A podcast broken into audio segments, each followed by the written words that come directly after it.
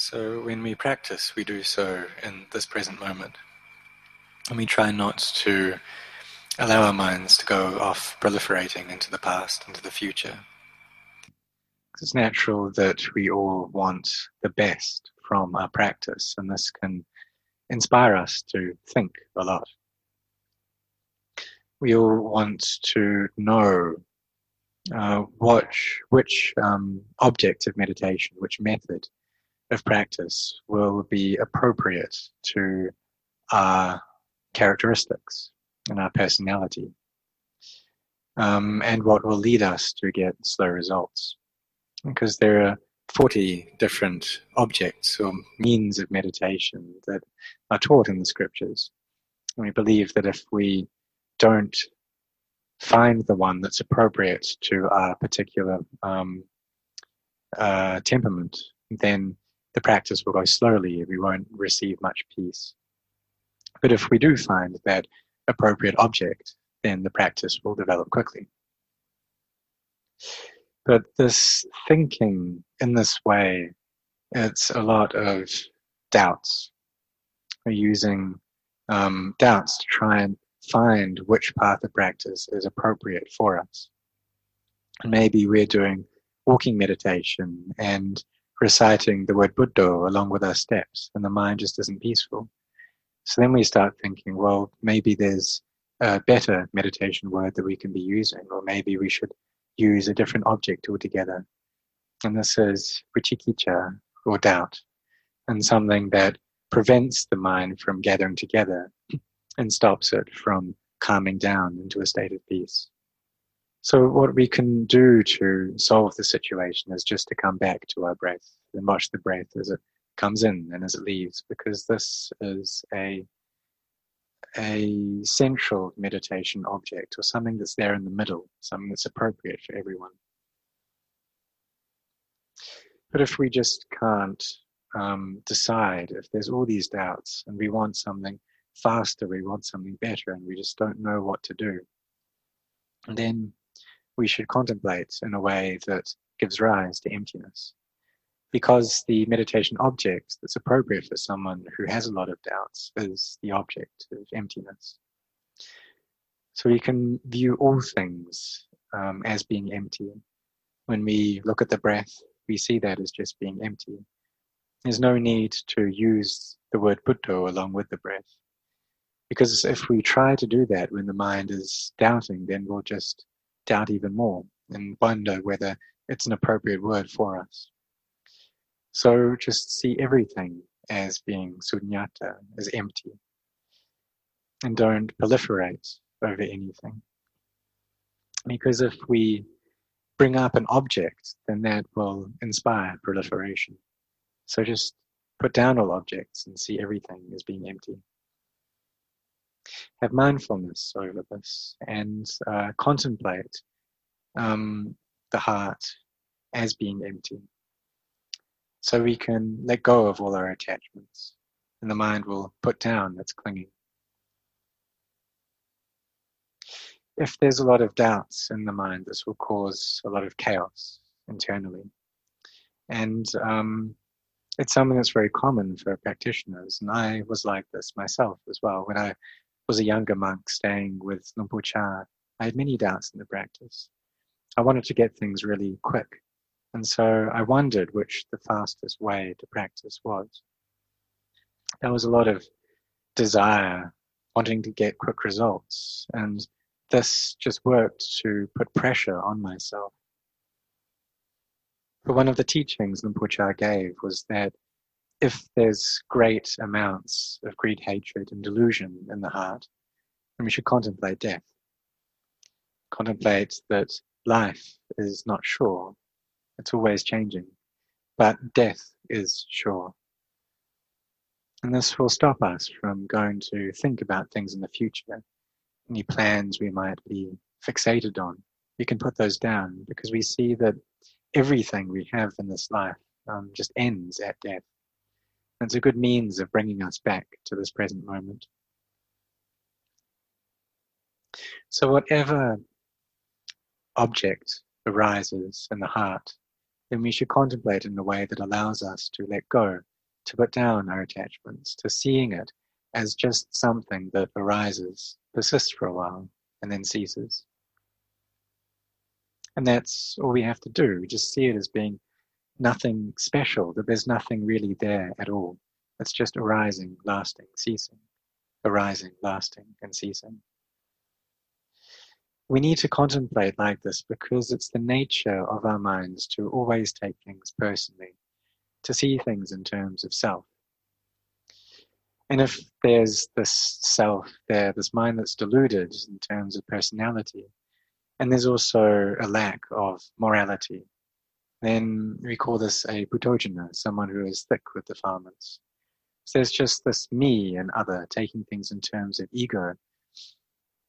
But if the mind develops from that state, becomes a bit better, even though there's still that sense of self there, taking things personally, but that self is uh, resides and operates within the boundaries of sila, within um, good ethical moral conduct. That self doesn't go and harm others, it doesn't go and steal, it doesn't do anything that would break the moral precepts. And this we can know as a good person, uh, Kalyana Chanan they still take things in terms of self, but they have an ability to um, resist their temptations and to not go and argue and fight with other beings. If this person then develops their heart to an even higher level, then they'll understand that the self that we attach to, it's just a cause of endless confusion, endless chaos. And so they come to the idea that it would be better to not have the sense of self at all. They see that um, practicing with a sense of self, it's just a cause of chaos. So it'd be better to use the peace of mind, use samadhi to suppress that self or to try and get rid of it. So what many people then do is to try to get into jhanas, into these states of deep absorption. And there's no interest in any external sense stimulus. The mind is just completely still at that point. So just like the Buddha's uh, first teacher, while he was still a bodhisattva, when he went uh, seeking liberation, um, he was able to get into these very deep states of jhana. He saw that whenever self arose, there was suffering that came up with it. So he'd go into these deep states of absorption um, to relieve that suffering. And then when he passed away in one of these states, he was born as a Brahmin. The Buddha's second teacher that he went to also um, practiced very deep jhanas as well to an even deeper degree.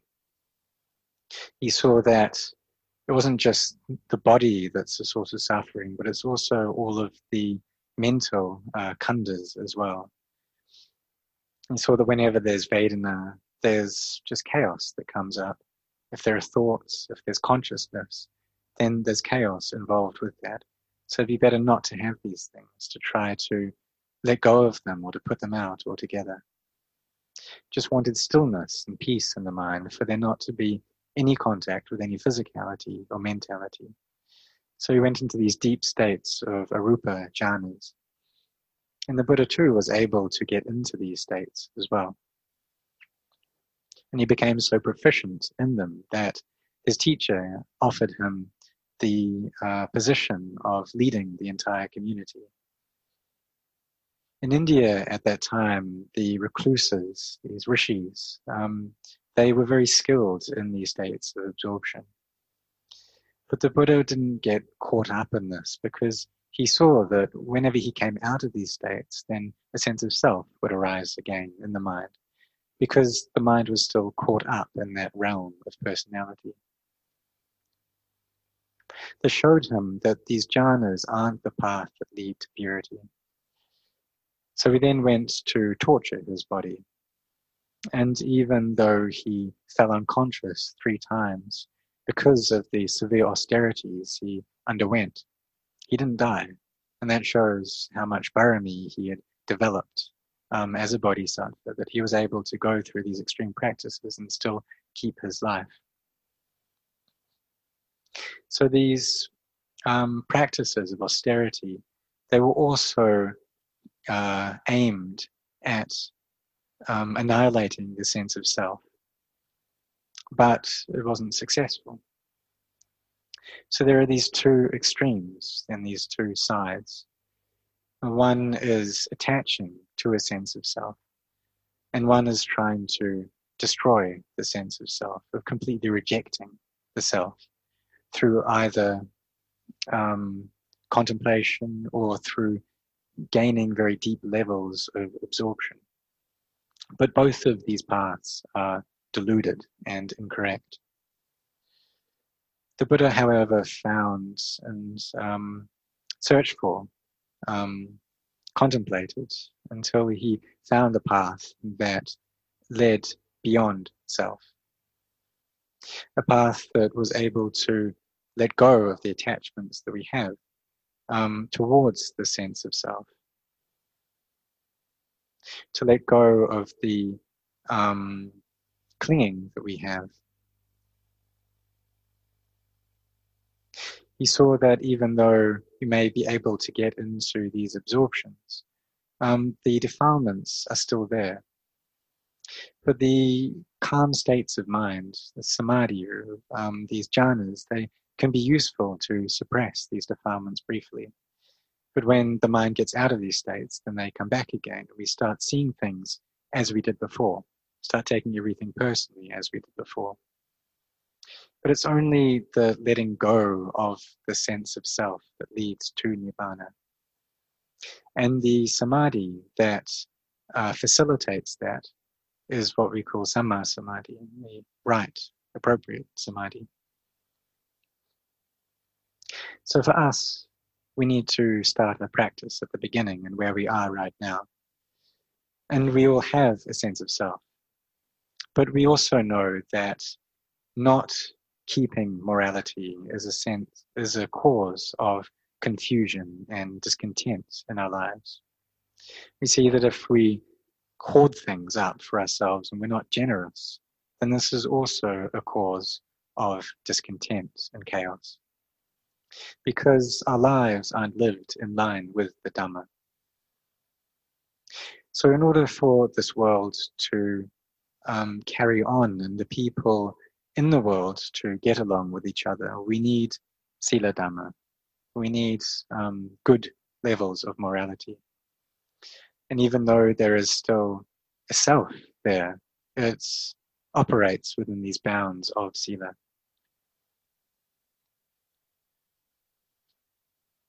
So we don't take other people's possessions. We don't engage in wrong livelihood. We don't steal. We don't kill. We don't do anything that is incorrect or immoral. Nothing that will harm or damage other beings. And we also don't damage our mind, mindfulness through the consumption of drugs or alcohol. And when we do this, and many others around us do this, it, it allows us to live together in the world um, in harmony and peace. And through keeping the sila, we're able to abandon the defilements and abandon the sense of self to one level. Um, on the level of sila and the level of dana.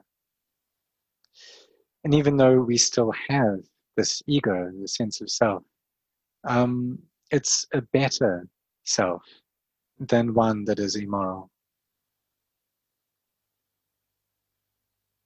So from that, we then um, train our minds to gather together into a state of samadhi. And we do this in order to gain energy, a sufficient energy to contemplate into the nature of self and see that really the self is not self. If we see this clearly, then that'll take us into nibbana or a state of coolness. If we always take things in terms of self, we take everything personally, this will stir up the mind, aggravate it, and uh, produce heat in the heart. But if we can perceive the world and everything in terms of not self, then coolness will arise in the mind. But we need to take care to not attach to that coolness as well. So, this abandoning of both heat and coolness, um, going beyond and above these two uh, states, is Nibbana. At the beginning, however, we still have the sense of self. What we need to do is um, have mindfulness and contemplate and try to not doubt too much in the practice. And even though I may tell you not to doubt, it's difficult to just believe in that and not doubt at all.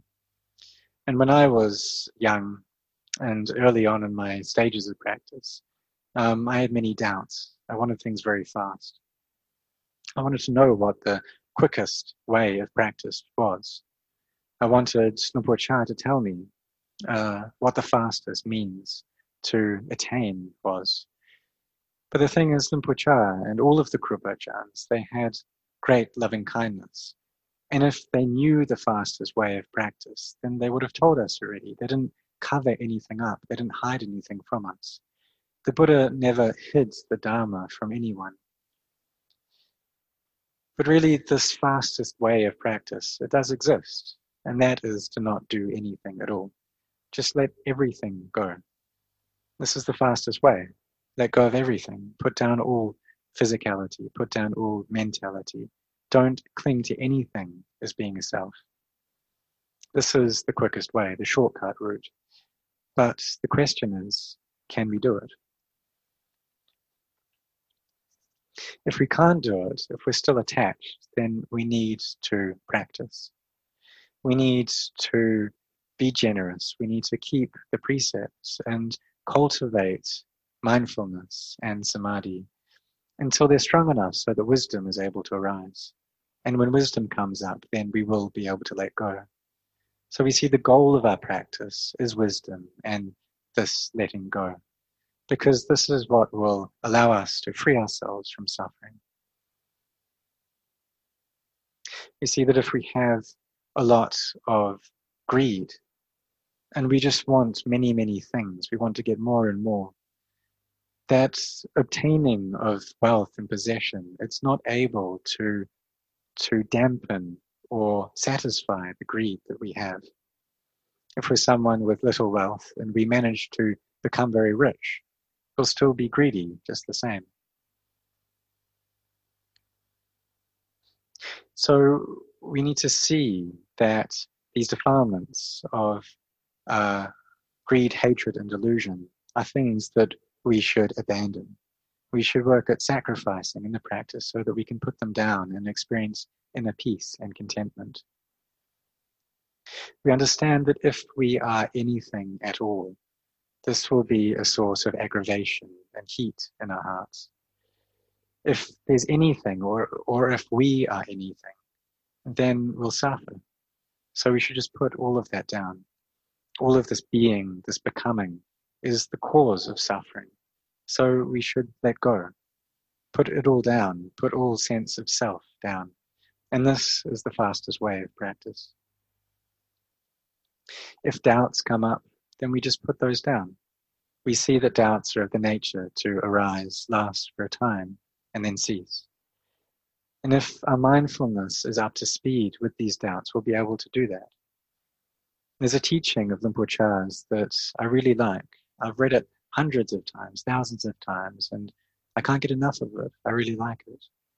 And this teaching is that if doubts arise, to see them arise, last, and cease and contemplate them like that, just arising, lasting, and ceasing. The problem is if we start attaching to them, and then these doubts they arise again and again, and the mind spins around and around, and we just can't get our way out of it. We can't fight our way through. So we start thinking that we need to find a new way to practice. We go back to the books. We start trying to read our way out of the problem. But the thing is, is that these um, delusions and this doubt, they don't arise from books. They're not contained in books, but they're contained in our minds. So the way that we overcome them is not through reading, but through practicing, through doing walking meditation, sitting meditation, developing samadhi and sati, mindfulness. Because when mindfulness and samadhi is not enough, then that's when these doubts will arise. We then contemplate this body and see it as being anicca, dukkha, anatta, as being inconstant, stressful, and not self. And this is the path to seeing the Dhamma. And the Dhamma is not something that's far away, it's right here with us, right here in our bodies and minds. We just need to contemplate in a way that allows us to be able to see it. And if we can't see it, it's because our samadhi is insufficient. Our mindfulness isn't in the present moment. So we need to train to bring our minds into this present moment and not be always thinking and proliferating about things in the future, things in the past. When we practice, we shouldn't wonder what we're going to get from the practice, how it's going to affect us, whether it's going to give us much peace or what we're going to attain to. But rather, we just try to put all these things down, realizing that what we gain from the practice is up to our parami, up to our spiritual perfection that we've accumulated. We just try to to do things in a way that makes us at ease and at peace, that relieves the suffering, that cools the heat in our hearts. To not allow the mind to speculate about the future or recollect the past, but just bring them here into the present moment, seeing everything that comes up um, as coming up, as persisting, as ceasing. When we do this, then the practice will be up to speed in our hearts and it will um, it will fulfill the desires of our hearts. So we like to build uh, or create external buddha images um, which in Thailand, some of them, many Buddha images have names, and some of them are called uh, uh, Tanjai, which means kind of um, uh, able to like relieve or able to fulfill the wishes of the heart um, in time. And so we can build these externally, but we also need to build this kind of Buddha internally as well something that can fulfill our wishes inside. And this is letting go, letting go of um, past and future, letting go of trying to be anything. Because as we let go, um, then our inner Buddha, our inner nature of awakening, uh, manifests in the heart, and the heart becomes an Arya, becomes a noble being we should train ourselves in mindfulness, um, just as uh, Chah taught, as the Buddha taught. Luang Por said that whenever we're practicing mindfulness, then we're close to the Buddha at that time. And we carry on with it. We just carry on going, keep going until the mind experiences peace and we're able to contemplate into the nature of the body and see it for what it is. But we shouldn't become dejected um, because we're not getting results as quickly as we want.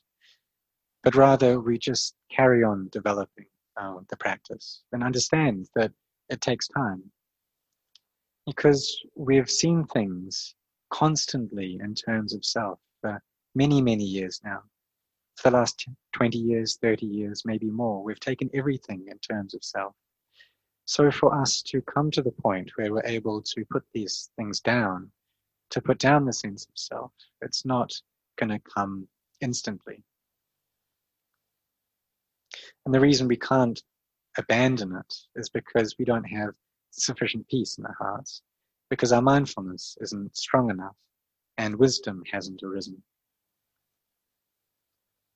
So we carry on with this practice, and one day we'll be able to do it. One day we'll be able to abandon these things. And when we put them down to a sufficient degree, then we'll realize the state of Sotapanna, one who has entered the stream of the Dhamma. And it's not something that's all that difficult to do. So for all of us, whether lay or ordained, we just carry on contemplating. We can take apart the pieces of our body. We put the hair in a pile in our mind's eye and ask ourselves, is this me? Is this mine? And how about the bones, the different bones in the body? Is this bone me? Is the femur me? Is the rib me? Is it mine? What about our teeth? Are these teeth me? Are they mine? And they're not, are they? They don't proclaim themselves to be me or mine. But it's just that if our minds aren't peaceful, then um, we'll take them all as self. But if there is peace in the heart, then we'll see through that and we'll see into not self. So, because of the delusion we have in our hearts, um, we take the things that are inconstant to be constant. We take things that are a source of suffering to be a source of happiness. We take things that are not self to be a self. And we take things that are not beautiful to be beautiful. And this really is a source or a form of madness that we have. So we should train, train ourselves to see things as being, or see these bodies as being not beautiful, as being inconstant, as being painful, as being not self. And when we see this truly, or we see the truth of this, then we've seen the Dhamma in our own hearts. So we should all try to train in this way, abandoning um, all of the aramanas that come up. And when we do this, then we'll experience Nibbana.